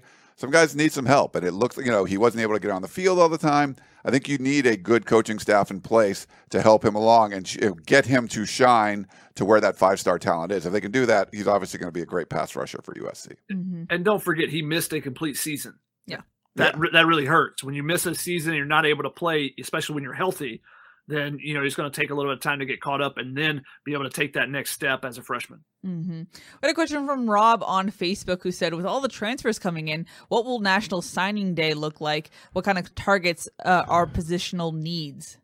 There's a couple big guys out there. I just put up highlights from Dave Aluli. I think that's Aluli, it. yeah, it's hard to say. Yeah. Um, I, one of the greatest kids in the 2022 class. Uh, he's from the state of Washington, also four star offensive lineman. He was awesome at uh, Polynesian Bowl practices. I put up some highlights of him. Uh, he's got USC in his top three with Oregon and Miami. Uh, so he had a really he was committed to, to Oregon, and he likes Mario Cristobal a lot, who's now at Miami. So someone like that. We already mentioned Josh Conerly. Uh, who's the the San Diego cornerback sh- shotgun? Yeah. Um, so there's some names out there. USC adds a couple, you know, potential five star guy, a four star guy or two, that helps with the class as well. Uh, I mean, you're going to get a bunch of transfers, but any more dudes you can add, there's still a few names out there. Mm-hmm.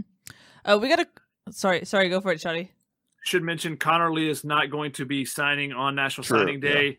Um, he's taking he wants to take some visits and he's going to have to wait till March to do that. So that one won't be something for USC. But Iuli is a guy that USC is definitely looking at and you know would like to to be able to close the deal there. It's going to be tough with Miami and obviously the connection he has with Cristobal. But then Florence is down, announced today that he is down to his top two, which is USC and Oregon, where he was previously committed. So can the Trojans uh, steal one from the Ducks there?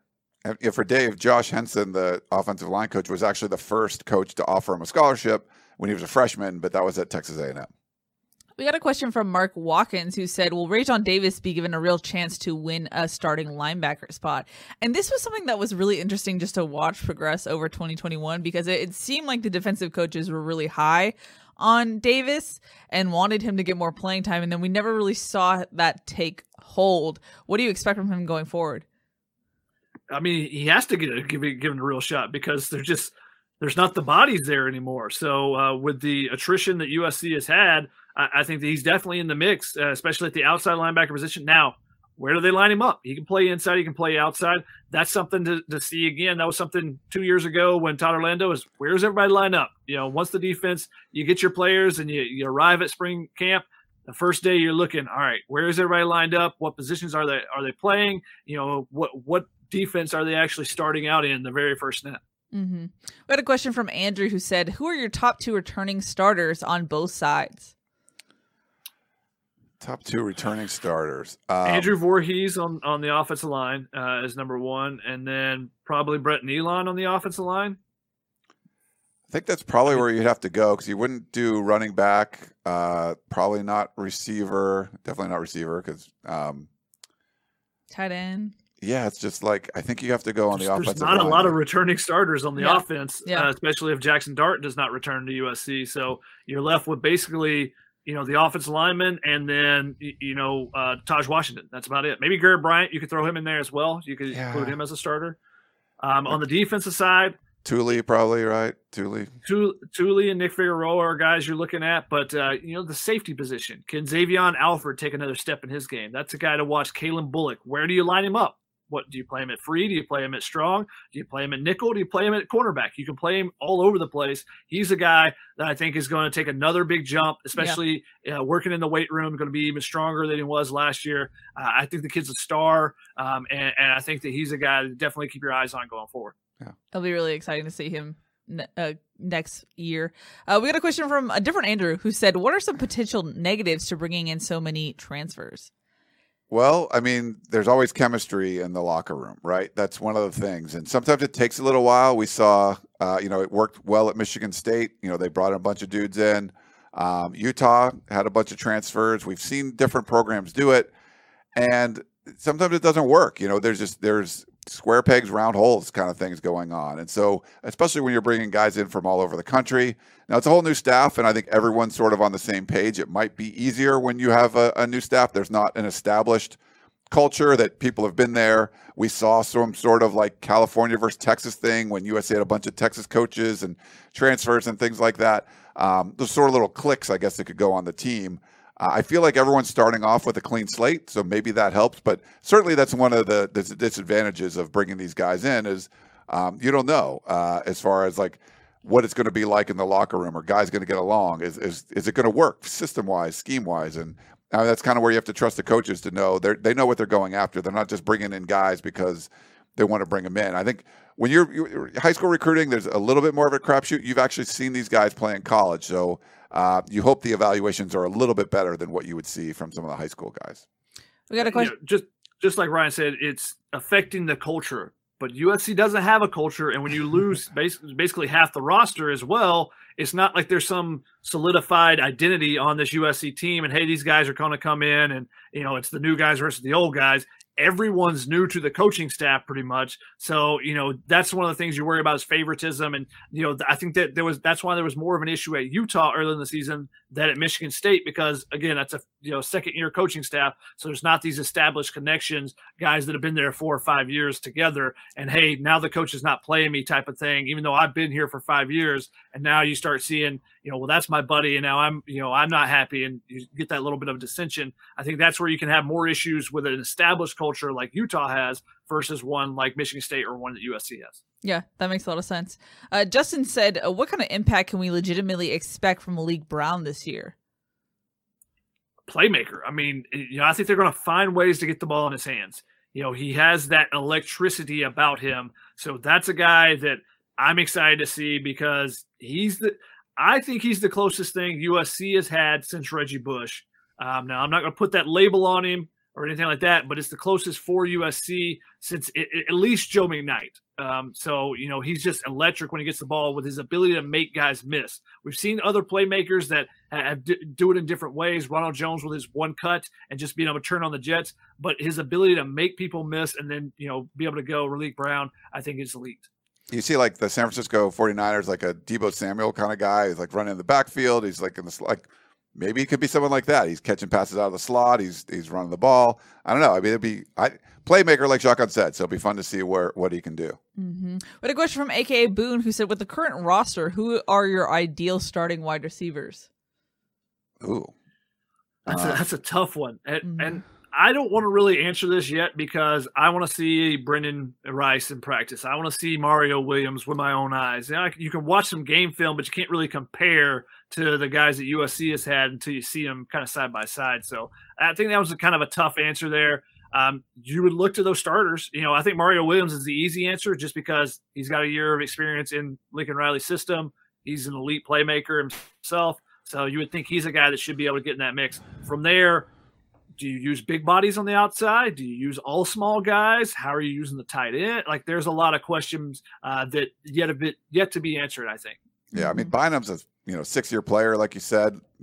Is he coming in to not start? I mean, my guy Kyle Ford, he's got to be out there. I mean, there's some options, and will they rotate guys? Like we, you know, we heard Graham Harrell say they were going to play 10, 12 guys. Like that never happened. Uh, will they use that a little more in uh, in Lincoln Riley system? We'll see. Ryan, I have W the Pac 12 guru. Okay. And we are going to your guru status now. We got a mm. question about uh, from Coley White. Wanted to know about Chip Kelly's extension, your thoughts, and I'm going to add on to it. Justin Wilcox as well got extended. Uh, your thoughts for the conference? Yeah, for Wilcox, I mean, the the guy was like fighting COVID. He was fighting the city of Berkeley and the health department, all this kind of stuff. Um, you know, Oregon was looking at him. He told them no they needed to extend him, and uh, you know they should have been bowl eligible this year. It just things you know didn't really work out. Uh, he got a big win against USC at the end of the year, but I, I, think that's justified. He's fighting a lot of battles there, and I think he's doing a, a good job at Cal. We'll see if their offense can kind of take a step. For Chip Kelly, that's a tough situation. There's a lot of UCLA fans that are not happy that he was extended. Um, you know, David Woods, who I do the podcast of champions with, was not extremely happy. There was some thought that he could have taken an NFL job. The extension took a really long time. What were they doing? He ends up getting a four year deal. I was joking that they should give him a 10 year deal like a Mel Tucker or, or uh, someone like that. But yeah, so I, I feel like for UCLA, certainly, you know, they took steps forward. They won their first out of conference game in the you know year four of Chip Kelly era. They had their first winning record, going eight and four. Um, DTR is coming back, so I think there's some optimism there. Uh, but you know, is he really going to be the guy? Can they rely on transfers and not really recruit at the high level? Lincoln Riley's going to raise the bar as far as recruiting in Los Angeles. Chip Kelly wasn't doing a great job when he was going against Clay Helton when there was four and five star players for the pickings. And I think some of those choice guys, you know, they were going to Oregon and stuff before. Will they end up at USC? I think UCLA had some opportunities to kind of take some of those guys away, and they didn't really take advantage. What is he going to do now? I, I don't know if you can be as successful with only the OKGs, the are kind of guys. And I think that's what Chip Kelly's been trying to do. So I don't know. It's, I think Chip Kelly's extension is probably a good thing for, for USC fans, I would say. Interesting. Yeah. Uh, we got a question from Phil on Facebook who said, With all the skill player signings, everyone keeps asking about the big uglies. What do you think the strategy is for the big boys? Get some more. Yeah, but I think that it, the strategy is much different when you have Andrew Voorhees and Brett Neilon return versus leaving. You know, if you have two starters or you know one starter and a half returning, then obviously you're going to be mining a much uh, a lot deeper uh, in the transfer portal for offensive linemen than you know when you have a six year guy coming back or two six year guys coming back, a guy with Andrew Voorhees that could end up with like 3,500, 4,000 snaps in his career. So you know when you bring those two guys back, the the need is not as imperative. And both Andrew Voorhees, Andrew Voorhees is one of the best uh, graded guys uh, in the Pac-12 last year, one of the top, uh, you know, on the West Coast at least. And Brett Neilon was one of the top centers in the Pac-12. So I, I think you feel a lot more comfortable there. The other side, the defensive line, that's the question mark. And I think guys like Romello Height that they got today, he's an outside linebacker, but he's going to be pass rushing the majority of the time. He dropped into coverage you know, probably less than 10% of the time this year. So very similar to what you saw from a Drake Jackson or a Korey Foreman about how much they drop into coverage. So I think that it's not as I think they've been adding some bodies there. They just haven't got the big name four or five star guy that's really caught everybody's eye, but it's still about adding some depth there, and they'll still be trying to do that as well. And you might but have to wait.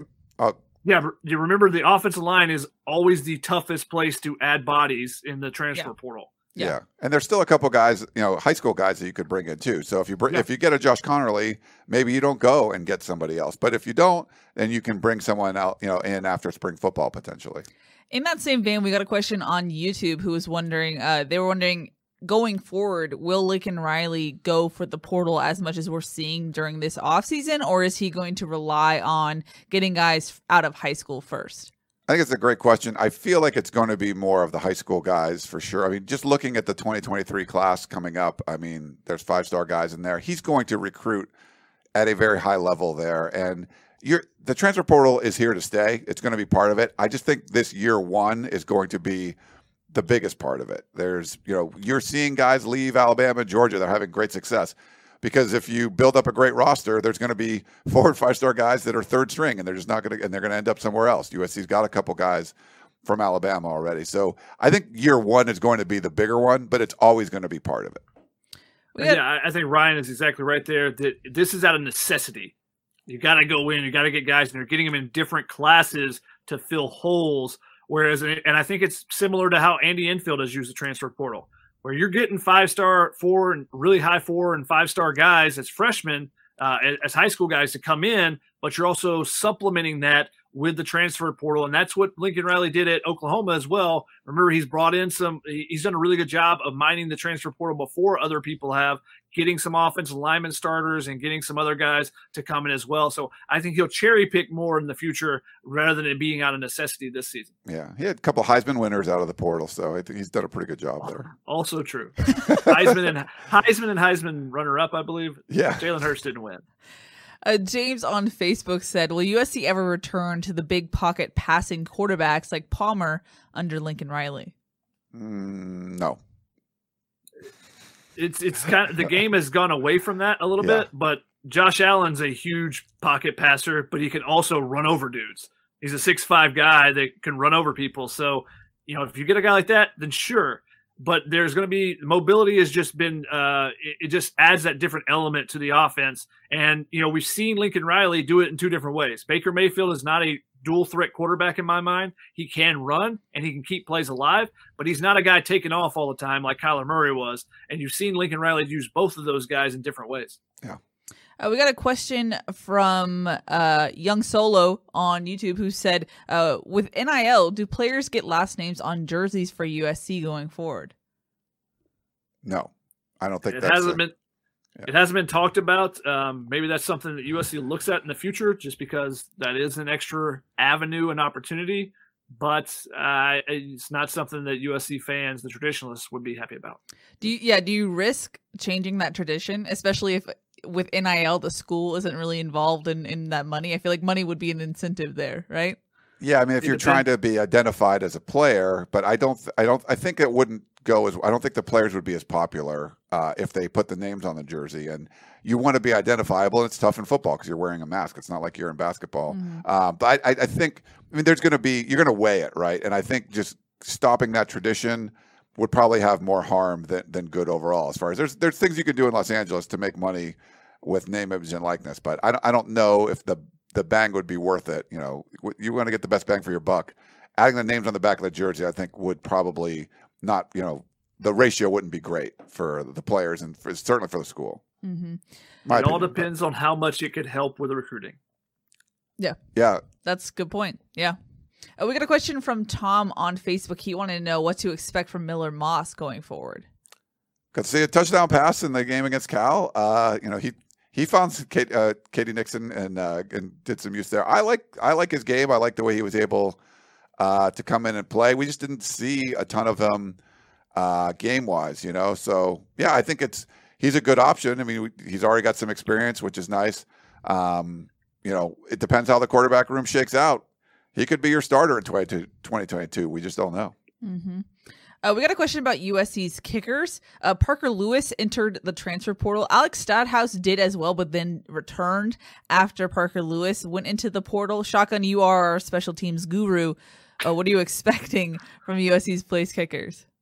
How come we all have to be gurus of something? You just do. I'm, I'm dubbing it to you guys. It's I was critical of special teams, but Shotgun always counts how many people counts, are on. So yeah, which is guru. good. Yeah. um, yeah, uh, surprising that you see Parker Lewis go into the transfer portal. I think that's been one of the biggest uh, surprises uh, of the group that has has exited for USC.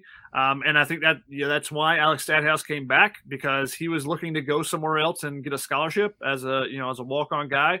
And maybe that we haven't got confirmation of it, but maybe that's what the the you know coaching staff said. Hey, come back. We need a kicker. We'll give you a scholarship now. Yeah, and then Ben Griffiths going pro, which yeah. Shotgun I think broke that, or you saw that on the. Yeah, I mean, he, he actually did not. He didn't no social media presence about it, but he's 30 years old, so it was just time for him to to go. Obviously, he's going to go give that an opportunity. He got married earlier during the season, so it's time for him to go and try to you know make some money from it. He's got an opportunity. We'll see, you know, if he gets signed with a team or whatnot. Uh, but he his name was involved in the technically underclassmen that uh, that were eligible for the draft, which is interesting. Saying a 30 year old as an underclassman, but that was the case for Ben Griffiths. You know, already had a you know a nice eight year career in the AFL in the Australian football, um, the Australian Rules League, and you know now he's got a chance to to try to make it in the NFL.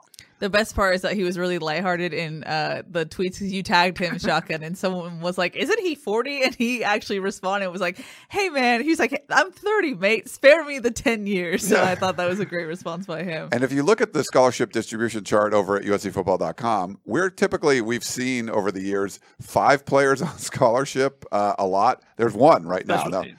Yeah, on, I'm sorry, on special teams. Um, there's one right now. Atticus uh, Bertram, the the incoming freshman punter. Now, maybe Alex Stadthaus is put on scholarship. We'll see if that's the case. But we've seen multiple kickers, multi, you know, long snappers. Like there's been a lot of that. So there's not that. That's not the case right now. Mm-hmm. All right, gentlemen. Shotty, yeah. are there any questions that I missed in this whole shindig? Yeah, we have had a couple. Of, we've had a couple basketball questions. Oh, I was going to ask minute. you about that. Yeah. Uh, shout out to the basketball team, 16 and 2 now, the best start for any USC team through 18 games since 1973, 74, 70, 71. Paul Westphal team. I can't remember. I was going to say Paul Westphal, yeah. 20, They finished 24 and two. RIP to Paul Westphal. passed away last year, I believe. Um, but yeah, the team is back to playing defense. You know, they, they had a four game spurt where they're coming off a 18 day COVID pause. They barely got to practice at all. They just not, did not look like the same team, and they dropped from being a top five team, dropped down to 16th after losing two games last week. Bounced back this week.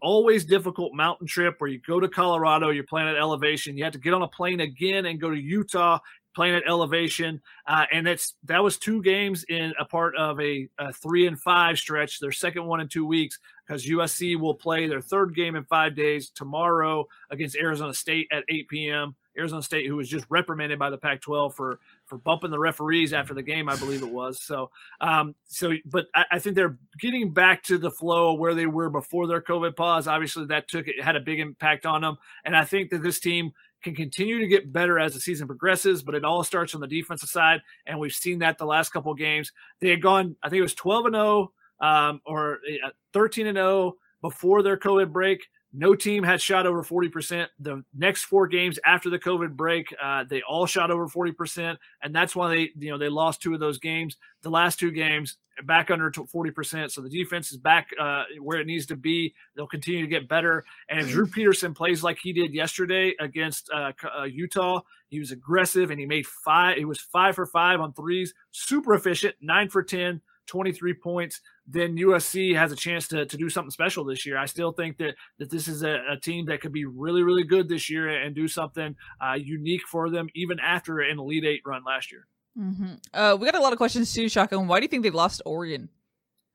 I, I, think it was partially that you're playing three games in five days. They didn't have their legs back from the COVID pause, and they weren't playing defense. You know, you saw in the first half of that game – they just did not have the energy didn't have you know the you know weren't moving and, and communicating on defense like they had done before but it just it was a little bit lackadaisical. And i think that's partly they're just uh, worn down by the you know you come off an 18 day pause literally no one's allowed to practice. Literally the entire team every single player on the team tested positive for covid. So that's they were all yeah. They were all in quarantine, so no one could practice, no one could do anything. When they finally got out of quarantine, they had a, a, the first practice. I believe they had six guys that could practice, and they were still waiting on a couple guys to come out of quarantine before they could have a full practice. And they were playing like a day later, so they just did not have, you know, they, they didn't have the opportunity to get back to their defensive principles. So they basically went three weeks without practicing at all. And I don't know if you guys have ever tried to do something that you haven't done in three weeks when you've been playing it for you know two or three months straight a little bit rusty, and that I think that was part of it for USC. And then I think they wore down a little bit as that that second week uh, went along. I yeah, mean, we've I been was, tripping over our words after a month off of tunnel vision, so I can only imagine. I was, I mean, I was at that game, and it's just one of those things where you could tell, like the the you know, Oregon just came off a, an overtime win over UCLA. They came out shooting lights out. They were on fire, and just kind of took the lead early there wasn't, you know, there's hardly any fans in the in the uh, Galen Center because of the you know the restrictions, and just seemed was you know the atmosphere wasn't great. It just it just wasn't working. You had one team that was on a high, and another team that was trying to get back up there. I think USC now, like Shotgun said, they seem to be playing much better, but it just wasn't a great matchup. If they played them again this week, it might be a different story. But just the the way it came out without the fans and everything, it just was kind of dead in there. Mm-hmm. Yeah, and USC uh, has announced yesterday that they're, and if you guys checked out the War Room, that there will be fans uh, back in attendance. It will be at fifty percent capacity to begin with, and then they'll slowly try to work on that uh, going forward. But I think that's a big boost for them because USC at Colorado and at Utah were able to play in front of five, six, seven thousand fans. So I think that's really a, big difference, especially when you're lacking energy like they were against Oregon. Yeah. The the fans, the student section, if they were there for USC, that can you know bring it up. You know, we've talked with some players in the past about you know football practices when there's fans there and everything. Like you can come out and just be like, oh, I've had a rough day, and suddenly if it, you know Pete Carroll era, if there's fans there, you're like, oh, I got I got to perform, I got to get back back uh, back in it. And uh, I think that was part of the the thing that that didn't help them in that game. There were some things that just didn't help them. They didn't play great, and you know there weren't any things to to to help out and pull them out of their funk that they were in. Mm-hmm.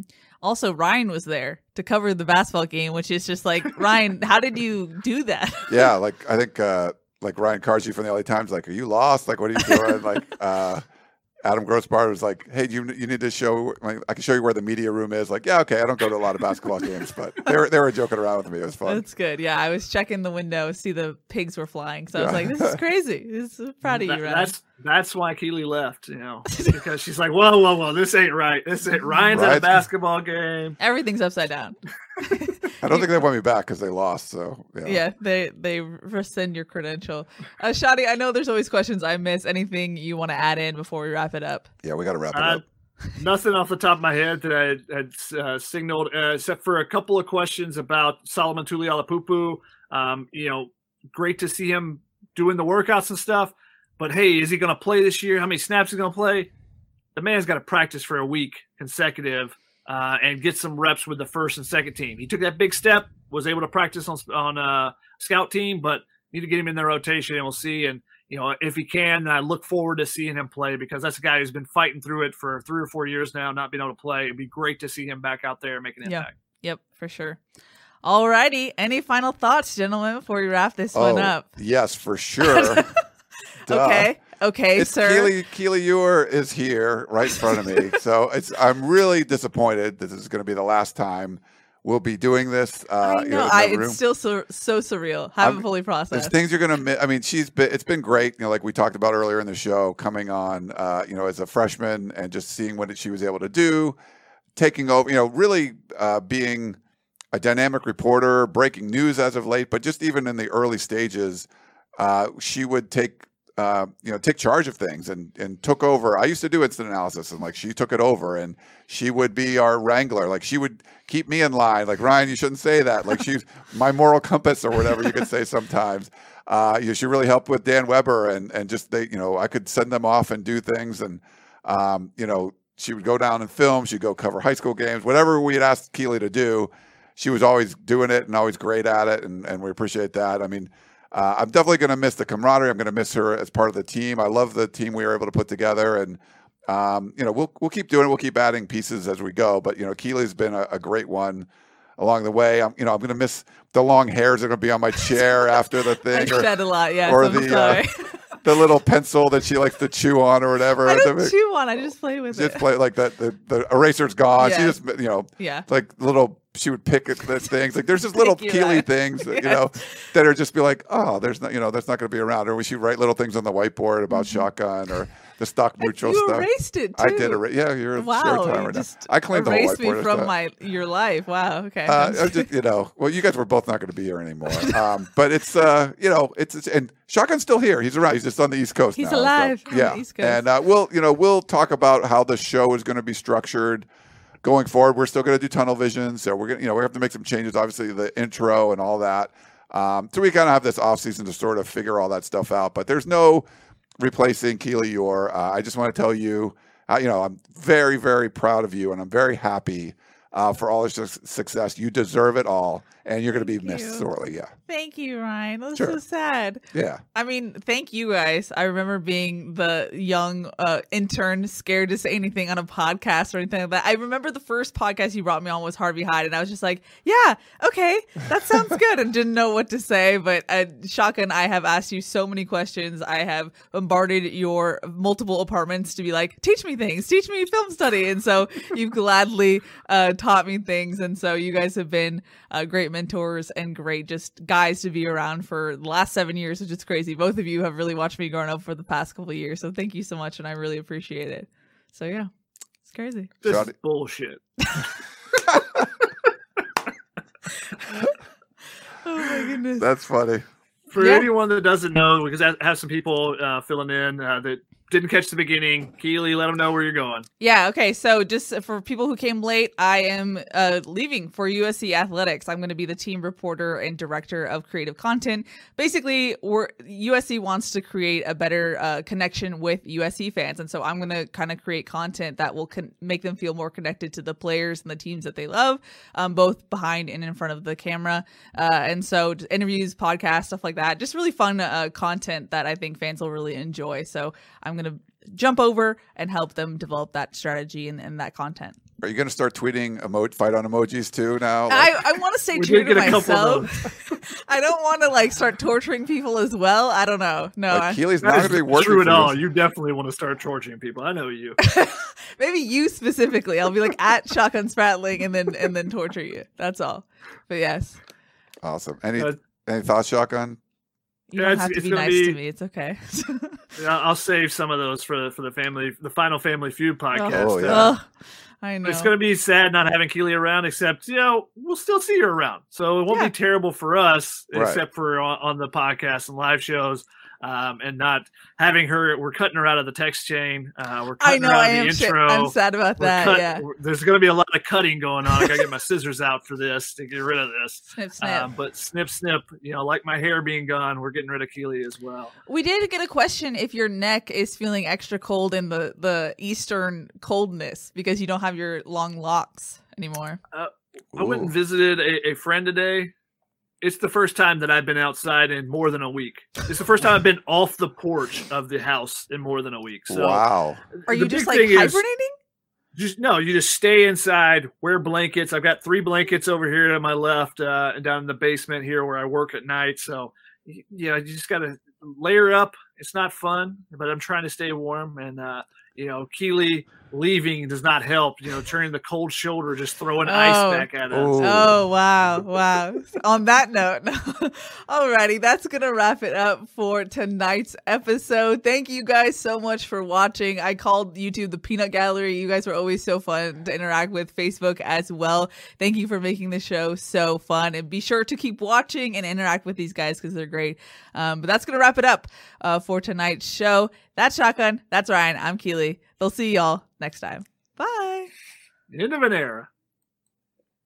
When you have sports mixed with your pop culture, along with humor and celebrity interviews, your earbuds are enjoying The Rich Eisen Show. Dan Orlovsky. Are you still a Jayden Daniels is the best quarterback available in the draft guy? I think the three things that make it stand out for me are number one, I think his ball placement versus man coverage is the best in the draft. Every quarterback in the NFL is accurate. He's got the best on tape. Number two, most transferable stuff to the NFL. And then I think the third thing is pocket peace. Search for The Rich Eisen Show on YouTube or wherever you listen.